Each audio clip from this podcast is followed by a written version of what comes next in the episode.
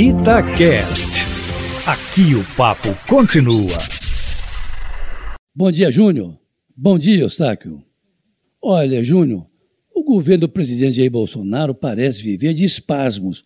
Não bastasse a pandemia que só ontem matou mais 407 brasileiros em 24 horas, o governo se envolve agora com essa polêmica, uma crise interna, eu diria, com a decisão do presidente Bolsonaro de tirar do comando da Polícia Federal o homem de confiança do ministro da Justiça, Sérgio Moro, o delegado Maurício Valeixo, que acompanha Moro desde Curitiba.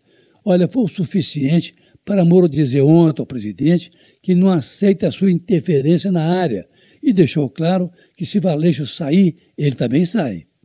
Hoje de manhã, no entanto, Sérgio Moro terá mais um encontro com o presidente ele que desde ontem vem sendo cercado pelos generais que compõem o governo para que deixe a sua decisão para depois, porque a crise de pandemia é grave e o governo não pode sofrer, nesta hora, abalos dessa natureza.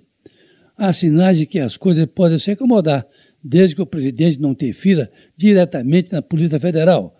O problema começa com os filhos do presidente Jair Bolsonaro, que comandam aí o tal escritório do ódio, desde o Palácio do Planalto com disseminação de fake news que só tumultuam o ambiente de trabalho do governo.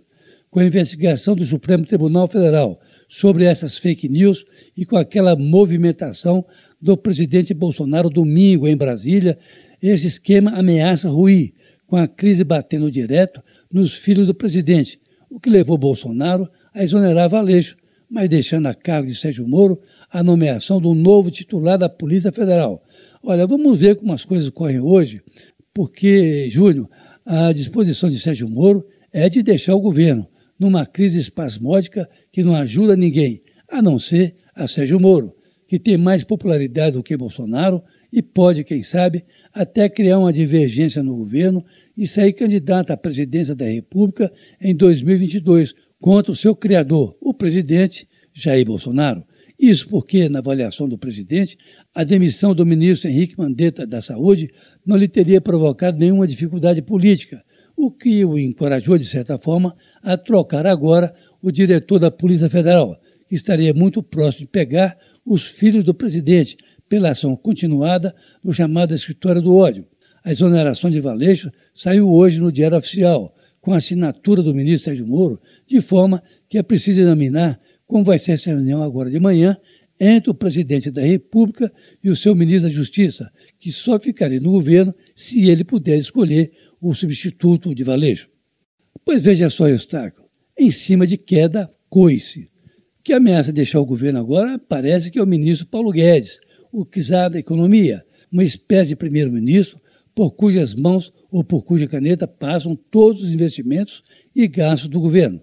Paulo Guedes, segundo fontes primárias de Brasília que ouvi ontem, tomou a enquadrada do ontem do general Braga Neto, que na verdade é quem operacionaliza o governo, e saiu da reunião sem se despedir de ninguém.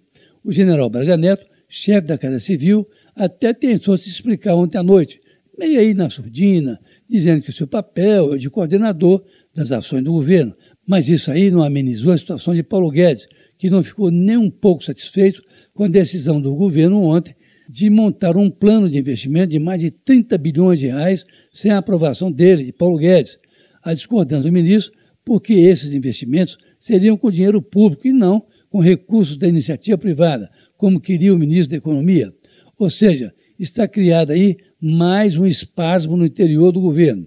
Olha, Júnior, olha, Eustáquio, se saírem um só tempo Sérgio Moro e Paulo Guedes, esse governo não vai ter muito futuro, não. Ele acaba. Ainda mais agora com o Supremo apertando de um lado e a Câmara dos Deputados, sob a desconfiança do presidente, que corre agora para o Centrão, esse conjunto de partidos fisiológicos, como uma espécie aí de tábua de salvação. Olha, você que me ouve, escuta. Não sai de casa. E se tiver que sair, use máscara. Carlos Lindenberg, para a Rádio Itatiaia.